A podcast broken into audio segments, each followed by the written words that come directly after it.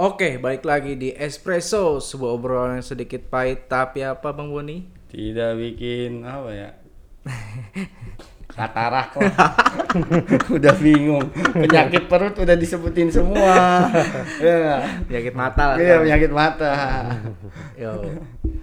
Nah, kemarin salah satu klub lagi menyusul Crotone dan Benevento ya Iya. untuk promosi. Nah, menariknya itu Spezia itu pertama kalinya nih di Serie A. Iya. Hmm. Dan beberapa justru kalau kita track back ke beberapa tahun belakangan ya, kayak klub-klub yang baru promosi di Serie A justru lebih bertahan malah dibanding klub yang pernah di Serie A terus ke Serie B, terus naik lagi ke Serie A tuh malah ini kadang numpang lewat doang gitu. Kayak dua tahun terakhir kan juaranya Empoli sama Brescia ya. Brescia. Iya. Ah, Ya itu langsung jadi turun. Turun lagi. ya kan numpang Iya, lewat iya. doang. Malah yang kemarin playoff si Hellas Verona malah lebih tinggi kan. Mhm. Mm. Terus sempat juga waktu itu yang baru pertama kali promosi tapi lumayan bertahan itu Sassuolo Iya. sama Spal ya. Iya lumayan lama juga Spal. Hmm. Heeh. Meskipun kemarin Tuh degradasi lagi Nah, kemarin ya. kita mau bahas nih soal Benevento, Crotone dan Spezia. Sama peluangnya ya kira-kira gimana? Iya peluangnya kira-kira. memori gue soal Spezia paling inget tuh waktu lawan Milan justru waktu di Coppa tahun berapa ya yang ada Balotelli. Oh yang iya. pokoknya itu eh, debutnya si Clarence Seedorf pelatih. Balotelli ngegolin ke gawang Spezia yang dia ngasih jempol itu Hmm. ke Seedorf. Itu doang tuh memori gue tentang Spezia sebenarnya. Habis itu kayaknya udah nggak pernah muncul lagi tuh Spezia tuh Tim-tim kayak gitu muncul di ini doang mas. di Coppa ya.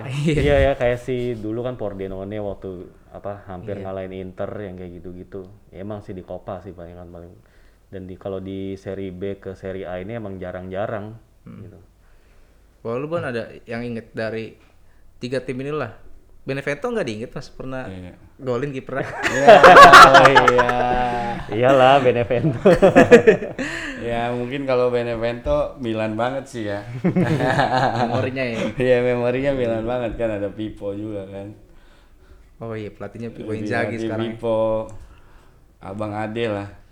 Oh iya. Perdana bukan sih mas di Serie A ada pelatih adik kakak. Tahun lalu tuh ini kan dia Pipo sempat ngelatih Bolonya Sempat oh ya. iya, iya, yang bolonya ya, ya, ya. Dipecat. meskipun dipecat.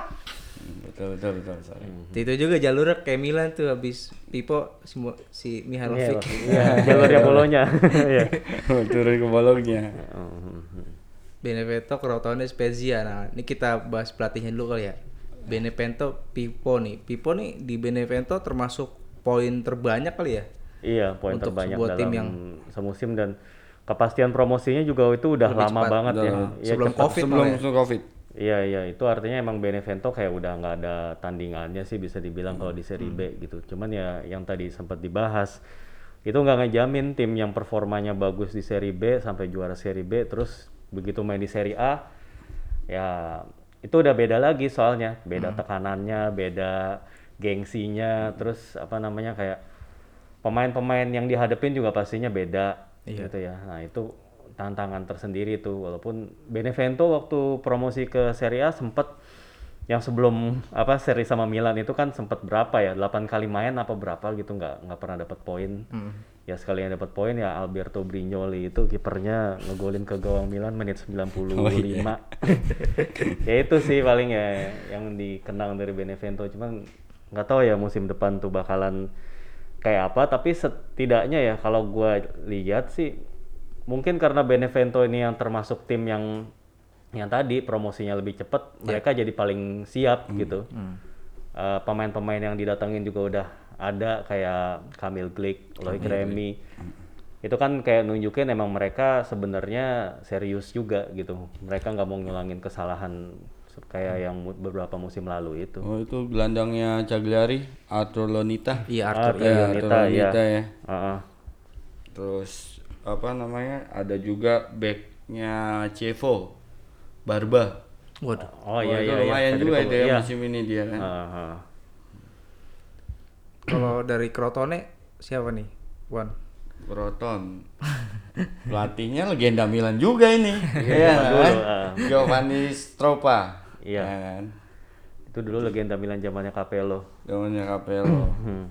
Ini Benevento cuman ya kayak kayaknya lebih menjanjikan kayak sekarang dia poinnya tertinggi jumlah kebobolannya juga kan Benevento di Serie B dengan pertandingan hampir 40 berapa 40 42 ya apa berapa ya? 44 ya 42 apa 4 lah tah Iya, saya iya, lupa kan dia jumlah kebobolannya hanya di angka 27 gitu kan Oh iya, itu pertahanannya. pertahanannya lumayan kan mungkin karena di belakangnya ada si siapa Eh, ex Napoli Maggio Woi. Oh, Maggio. Iya Maggio kan Itu kalau di PES 2013 jago tuh. Iya. ya, berarti walaupun pelatihnya seorang striker tapi dia memperhatikan lini belakangnya juga kan. Nah, iya, Iya. itu kan sebenarnya penyakit tapi poin Inzaghi tuh, Mas. Iya waktu di Milan nah, bisa dibilang gitu. Gue ngertiin Bonera dijadiin kapten sama dia. Sama dia apalagi strikernya musim kemarin kan ada Marco Sau. Oh, ya kan iya, dia iya, sempat- Cagliari ya, Ah, sempat lama sempat- Cagliari iya, langganan Serie A juga Iya, kan. Iya. Iya, terus ada apa Roberto Insigne juga. Mm, mm, mm. Itu kan di Benevento juga gitu kan. Hmm, iya iya iya. Ah. Terus top skor Serie B juga tuh Pietro Lemela tuh. Iya, iya Melo itu juga memorinya Milan juga tuh waktu ngegolin di apa ke gawang Milan di San Siro. Benevento menang tuh. Satu kosong ya? Ah, ah, itu yang golin ke gawang Milan gue. Dia bukan yang bagus-bagus doang, Bon, dingin Bon yang, yang hancur-hancur tuh dia. Ya lanjut nyakitin ya. Padahal yang nyakitin dilupain aja Mas. Iya. Ya. Terus yang menarik nih pelatihnya Spezia nih, Vincenzo Italiano. Dia bisa dibilang legendnya siapa ya? Verona. Kalau dulu legendnya Verona, tapi zaman tahun-tahun 90-an terakhir lah gitu. Yang apa namanya eh, keturunan Jerman. Jerman ya. Dan menariknya juga ini tahun apa musim 2019-20 itu tahun pertama dia ngelatih Spezia dan langsung ngebawa ke apa Serie A. Itu ya, prestasi yang luar biasa dan bisa jadi si Vincenzo Italiano ini walaupun gue juga belum tahu, Belum tahu. gaya mainnya tuh kayak apa gitu, gaya ngelatihnya kayak apa. Tapi kalau misalnya dia bisa nge ngebawa Spezia paling nggak bertahan di Serie A, dia bisa di- dibilang calon pelatih muda yang menjanjikan juga sih. Ngalahin legenda Milan lagi. di playoffnya kan? Oh iya. Iya. Nesta ya. Nesta ya kan Oh, iya, playoffnya. iya, iya. Bener. Jadi catatan juga kemarin playoffnya mereka kan Agregat sama. agregat sama tapi kenapa Iya. jadi Spezia yang lolos mungkin jadi pertanyaan juga kemarin kan? Iya, heeh. Itu karena, karena- itu ngikutin peringkat kan. Iya ngikutin peringkat karena aturan baru selama pandemi ini untuk playoff Serie B ketika agregat sama tidak ada perpanjangan waktu dan adu penalti tapi yang dilolos yang lolos itu yang peringkatnya lebih atas. Iya, dan nggak ngitung gol tandang, Tandang juga. ya nggak gitu. Iya, pokoknya kalau agregatnya akhirnya sama, dilihat peringkatnya peringkat. dulu. Ya sebenarnya dibilang adil nggak adil nggak adil banget sih. Iya, bisa dibilang ya gitulah buat terutama buat kalau tim Frosinone buat Frosinone nggak adil sih. Iya, tapi kalau ngelihat poinnya di liganya, Frosinone Iya. peringkat 8, Spezia peringkat 3 emang agak jauh sih, Mas. Iya, iya. Poinnya ya. Heeh. Cuman ketika pertandingan playoffnya itu yang yang nggak adil di situnya. Iya maksudnya buat apa ada playoff kayak Iya. gitu kan jadinya istilahnya gitu. Sebenarnya itu adil nggak adil sih maksudnya Iya. sistem playoff karena rebut kejar-kejaran poin buat peringkat tiga juga susah sih. Iya. Hmm. Mm-mm. Ya mungkin apa ya badannya badan liganya ngelihatnya kayak gitu kali ya. Usaha di peringkat dulu diutamain baru habis itu Iya. perhitungan, Perhitungan playoff. bisa bisa. Mhm. Karena kan yang ikut playoff kan berapa tim tuh dari Dari peringkat 3 sampai peringkat 8. Iya. Iya, tiga ada enam tim. Enam Nah, tim. nah. Sebelumnya dia ngalahin siapa ya? Kevo ya? Eh, Frosinone iya ngalahin Kievo. Ini kan. Spezia itu ngalahin Cittadella. Nah, Citadella tuh ikut mulu tuh Mas playoff Mas. Iya. Iya ikut tapi nggak pernah Nggak lolos, pernah lolos. gagal terus. Iya. Padahal gue nungguin tuh stadionnya ini yang belakangnya rumah orang. Ya, Tapi ngomong-ngomongin Spezia kemarin banyak share apa ya pemandangan di Liguria gitu. Kayaknya bagus juga ya. iya. Stadion dengan 10.000 ribu. Iya. 10.000 Stadionnya dia. Alberto Pico. Nama stadionnya. Terus ada kayak per- apa perumahan-perumahan di sekitarnya tuh kayak di kota Malang gitu di cat-cat warna-warni. Itu menarik tuh. Iya iya iya. Emang apa klub-klub Italia itu emang punya banyak sisi apa sisi budaya yang kayak gitu juga sih. Selain sisi sepak bolanya ya. Ya terus terang kalau Spezia itu kan nggak akrab ya sama apa namanya kompetisi level atas gitu dan gue juga nggak ini nih stadionnya kan juga harus memenuhi syarat kan. Hmm. Kalau nah cuman kapasitasnya 10.000 ini apakah memenuhi syarat atau enggak? Kalau misalnya nggak memenuhi regulasi ternyata itu mau nggak mau kan dia harus Iya. pakai kandang dari tim lain yang gitu. paling yang- deket ya. Iya. Kayak Dia gitu. paling deket Perugia ya kali Kalau ya. nggak salah wilayah apa eh, wilayahnya Perugia atau apa kalau nggak salah tuh. Pokoknya yang jelas yaitu bakalan jadi tantangan tersendiri juga lah kalau nggak pakai apa stadion di kandang sendiri apalagi itu tahun pertama promosi lagi kan Tahun pertama bersejarah. promosi dia berdiri 1906 Iya. satu-satunya yang gelar dia punya itu cuman juara seri C. Hmm. Itu cuman satu tahun 2011 2012. Iya, termasuk tim yang tua juga tapi yang baru nongol sekarang-sekarang ini gitu. Itu berarti selam- sela- sepanjang Serie A dimulai nih udah ada 64 tim yang berbeda ya yang ikut. Iya. Kemarin gue lihat. Iya, iya, iya. Ini Terus logo-logonya juga masih Logo logo logonya. logo-logo klubnya ya. Logonya. unik Jadi sih emang. klub mengingatkan ke logonya Perugia. ya, yang antara naga atau bukan. ya, Emang naga ada. ada sempat didebatin kemarin sama Hendro Campo. Logo Perugia itu apa? Coba diperhatiin tuh. Ya. Jadi mungkin apa yang nonton tahu nih. Iya. Logo Perugia tuh Eh, binatang apa? Binatang apa ya? itu? Udah laut apa naga? Udah laut apa Iya. naga? Ya. Itali lumayan banyak yang logonya binatang ya Iya. kayak Catania itu kan gajah ya. Logo mesran. Apalagi yang logonya kayak apa? eh, Pescara itu. Iya, kan. Pescara, Empoli, Chievo itu kan dia ada binatang-binatang ya kan. Nanti Ya, kita undang Roma. Iya, ya Juve, ya kan. Nah, Ajan. lanjut ke nih.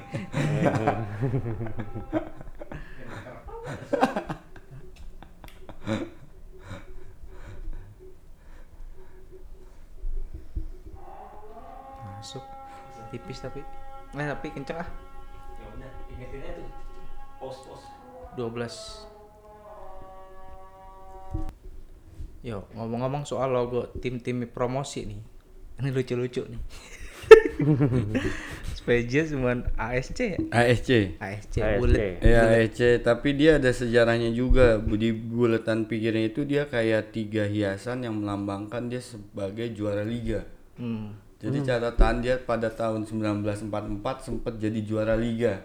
Liga it- Serie A loh. Zaman perang tuh. Zaman perang. Dulu masih dia kan eh, masih perebutan antara kaum kiri dan kaum kanan. Kebetulan si pemilik Spezia ini kaum kirinya di Itali dan itu dimus- di, disingkirkan semua.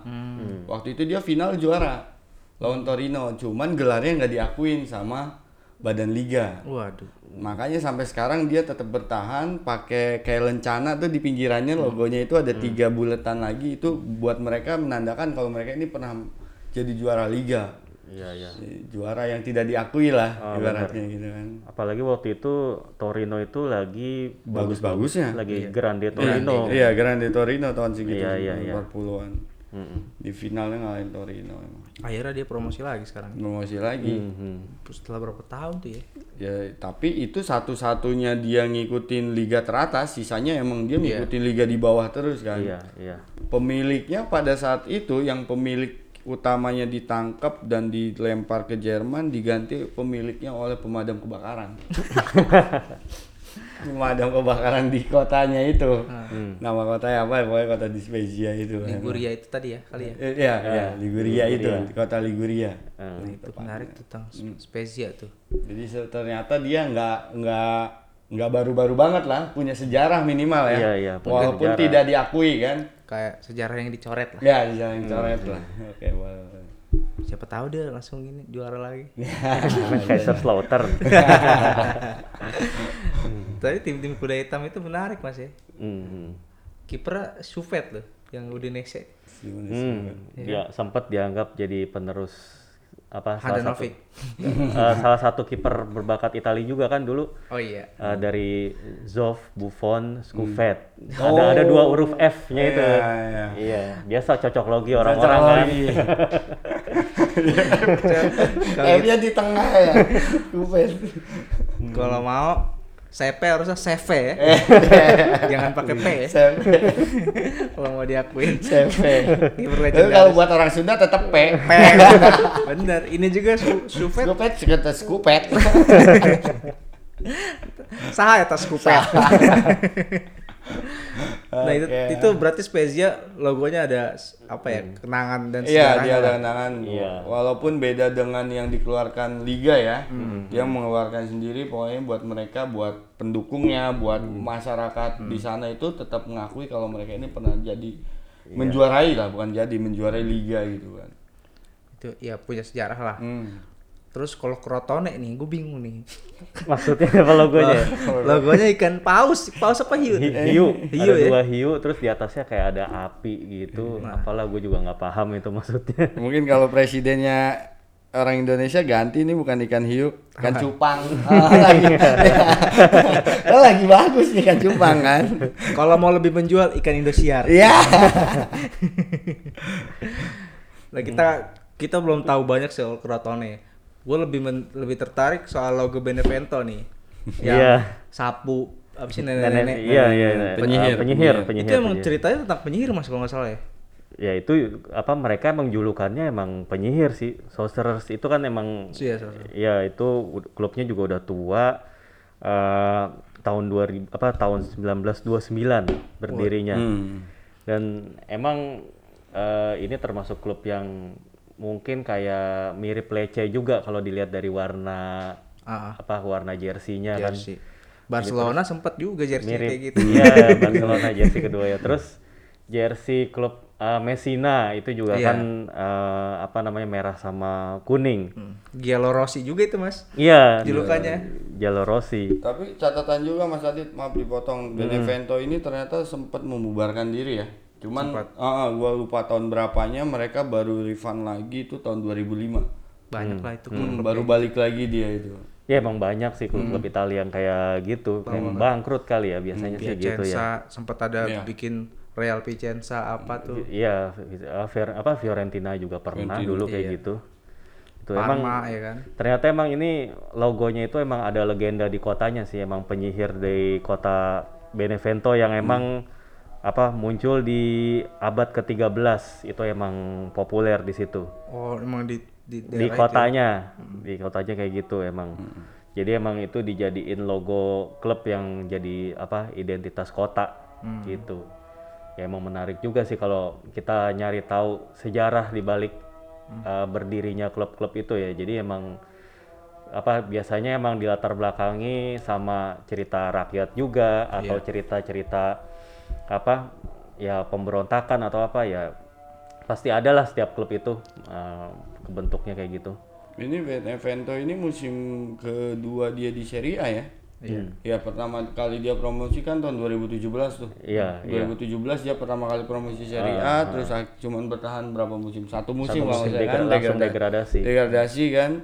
Setelah dua musim di Serie B, akhirnya musim ini naik lagi. Be- Benevento itu tempat apa pertama kali pelatih Roberto De Zerbi yang Oh yang sekarang di kan Sassuolo. ah, De Zerbi itu kan dianggap berbakat tuh pas di Benevento kan pas Bermain. ah, pelatih Oh, jadi ngelatih. pelatih. Pas putaran kedua dia kan ah, ngelatih Benevento tuh Hmm. waktu Benevento kalahan terus. Nah, putaran kedua sebenarnya dia udah banyak dipuji tuh karena Hmm. mainnya atraktif si Benevento wa- walaupun ah, akhirnya degradasi ya. Oh, Dari situlah 2000, ah. Tapi dari situ si De Zerbi itu dapat kesempatan untuk ngelatih Sassuolo. Iya, yang habis ditinggal di Francesco ya. Hmm, di Francesco. Iya ternyata emang kebukti De Zerbi punya kemampuan yang bagus. Nah ini juga gua ngeliat sih pelatih pelatih pelatih dari tiga klub ini ya cukup menarik sih sebenarnya untuk dibahas gitu ya kayak Pipo ya Pipo Inzaghi kan pasti dia pengen ngebuktiin diri lah gitu. Eh, dua kali dia dipecat gitu ya selama pas menangani klub Serie A ya ini jangan sampai untuk ketiga kali gitu kan. Terus si apa si Giovanni Stropa itu juga setelah dilihat-lihat ternyata dia tuh pernah jadi muridnya si Zeman. Wah. Dibilang bisa muridnya Zdenek Zeman, pelatih legend juga. Berarti atraktif nih. Iya Aktif dan sama galak. iya Pokoknya backnya satu, striker sembilan. itu pakai tiga back. Emang si apa si Crotone ini pakai Oh, tiga back juga. selama di Serie B itu dia Main tiga di Serie back. B dia main uh, main tiga back dan cukup ya cukup dipuji lah permainannya, permainan nyerangnya selain dari Benevento juga gitu. Dan Crotone juga cukup leading lumayan jauh dibandingin Spezia yang di peringkat tiga. Iya. Jadi emang harusnya sih eh, kalau misalnya kemarin itu si yang lolos itu Frosinone, Alessandro Nesta, itu mantan pemain Milan banyak banget ngumpul jadi pelatih di Serie A nih. Bakal jadi reunian. Tapi ya si- Reuniannya buat apa nih mas? Buat melihat Milannya makin terpuruk? Karena belum ada yang sukses nih. Ya, Selain belum. Ancelotti ya. Iya, Iya, iya, iya. Ini kan generasi sesudah Ancelotti. Iya, Nah, Generasi baru lah ya. generasi baru ya. Generasi 2006 lah ya. Em, ya, ya, Meskipun Stropa udah lumayan juga ya. ya kalau Jo- Giovanni Stropa sih lebih senior Lebih sih. senior dia. Eh, Iya, karena Juve pun harus merasakan legendnya Milan ini. Jadi pelatih. Dia pelatih nggak tahu hasilnya seperti apa. Katanya dia sempet itu nawarin Nesta buat jadi asisten. siap si Si Pirlo. Tapi akhirnya sekarang Tudor ya? Tudor. Tudor. Eh, Kalau sama Nesta mah teman media main PS. Iya, malah main. PS mulu. Iya. Ntar kagak ngelatih lagi. Malah tanding FIFA. Tanding FIFA yang kalah, yang kalah jadi lu ngelatih jadwal besok ya. Itu jangan bikin-bikin peraturan sendiri, Pirlo. nah, sekarang ngomong-ngomong pemain kunci nih kira-kira yang bakalan bisa ngebawa tim-tim ini nanti bicara banyak lah mungkin. Iya. Nggak usah kita ngomong dia juara dulu lah ya. Iya. Seenggaknya kayak bikin kejutan kayak Hellas Verona mungkin kayak musim kemarin. Ya Crotone sih ternyata punya beberapa pemain eh, kunci musim lalu yang kalau misalnya pemain itu dipertahanin bisa jadi eh, mengejutkan juga. Ada playmaker namanya Ahmed Benali itu orang Maroko apa kalau nggak salah.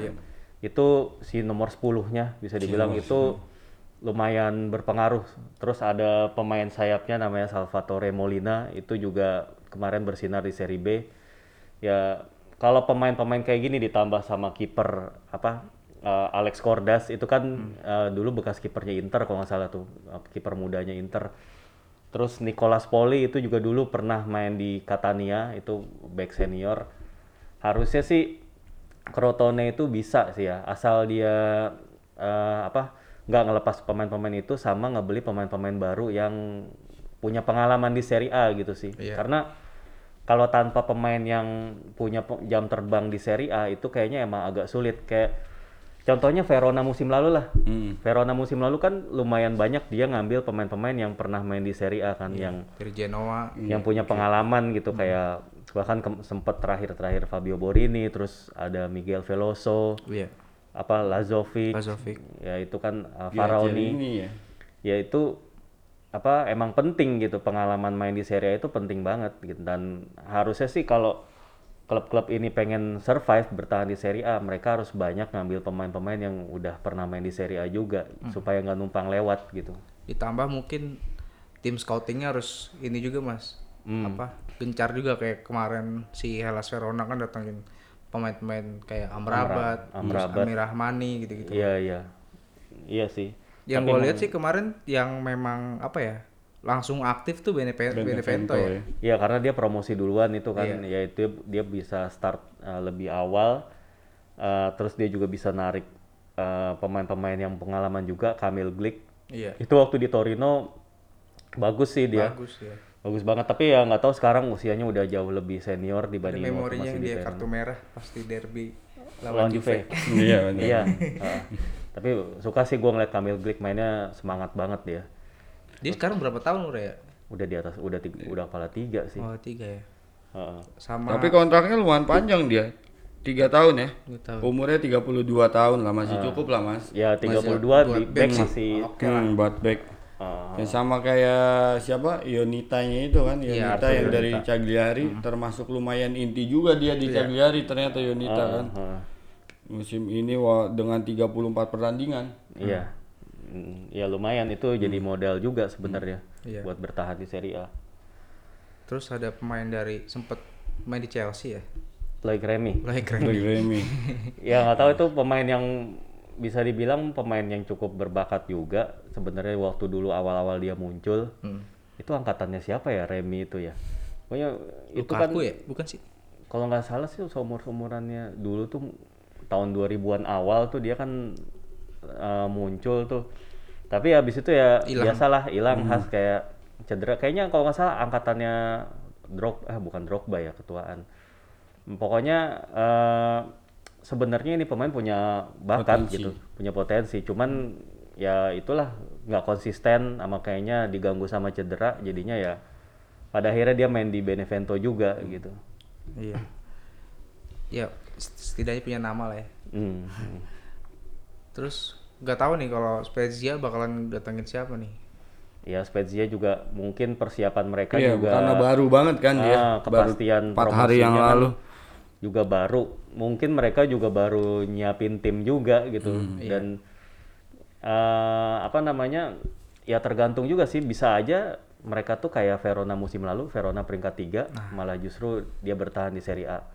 Balik lagi ke manajemennya ya. Eh, eh, gimana ngedatengin pemainnya sih kayaknya.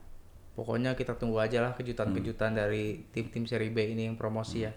Hmm, hmm. Karena ya siapa tahu kan tim-tim yang 2006 Juventus Napoli loh Iya. di seri B. Sekarang udah ada di papan atas. Terus 2007 Atalanta promosi ya lumayan Iya. sekarang maksudnya terus tambah lagi Sassuolo. Iya. Spal sayangnya gagal ya. Padahal Spal udah sempet modern lah. Iya. Spal. Bikin stu- stadion, ya kan. Stadion.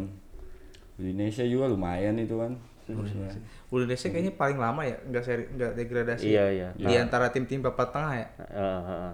Nah, berarti nih yang jadi pertanyaan berikutnya, ini tim Serie A yang sekarang nih siapa yang Iya. paling terancam nih dengan ke- kedatangan tiga tim, ini? Hmm.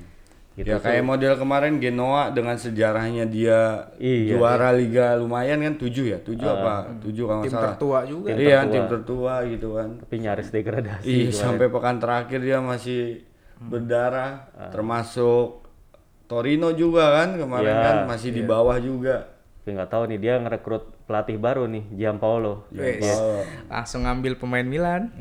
Ricardo Rodriguez. Iya iya benar baru beli Ricardo Rodriguez dan bakal ngincar masih ngincar Rade Krunic tapi belum pasti juga. Ya udah. Eh, ya semoga tiga tim ini cuman bukan menjadi penghibur ya Iya. Mhm. Ya minimal bikin kejutan-kejutan lah. iya kayak Hellas kemarin kan Iya. Atau ya kayak Spezia ini yang udah lam, udah baru lagi nih, baru promosi Serie A lagi, langsung bikin kejutan gitu kan. pengen ngebuktiin kalau gelar dia tahun 1944 itu emang nyata ya kan? bisa jadi kan? Bisa jadi. Cuman emang kadang-kadang jeleknya klub Italia juga. Kalau misalnya ini di antara tiga tim ini di putaran pertama mainnya jelek, hasilnya juga kalah terus, Langsung itu ganti langsung ganti pelatih. Dan dan langsung apa eh, memperkerjakan pelatih yang spesialis nyelamatin di Serie A. Kayak orang-orang kayak bisa aja Ranieri atau kayak Davide Nicola atau Iya. Andrea Zoli. Itu siapa tahu tuh bakalan masuk-masuk lagi nih ke daftar pelatih kayak tim Luka ini. Gotti. Iya iya iya. Pelatih Udinese Luka Gotti ya. Oke deh, mungkin cukup sampai di sini kali ya. Ya. Ada tambahan, Bon? cukup lah ya tinggal ditunggu aja kejutan dari tiga tim ini aja sih sebenarnya Mas Iya. Adit ada Iya, tambahan? cukup. Oke. Mungkin di antara Crotone dan Benevento masih pertanyakan nih logonya Crotone maksudnya apa ya? Mungkin yang nonton lebih tahu ya kan? Maksud ikan hiu itu apa? maksud ikan Bisa komen. Oke. Oke, cukup sampai di sini. Ciao. Ciao.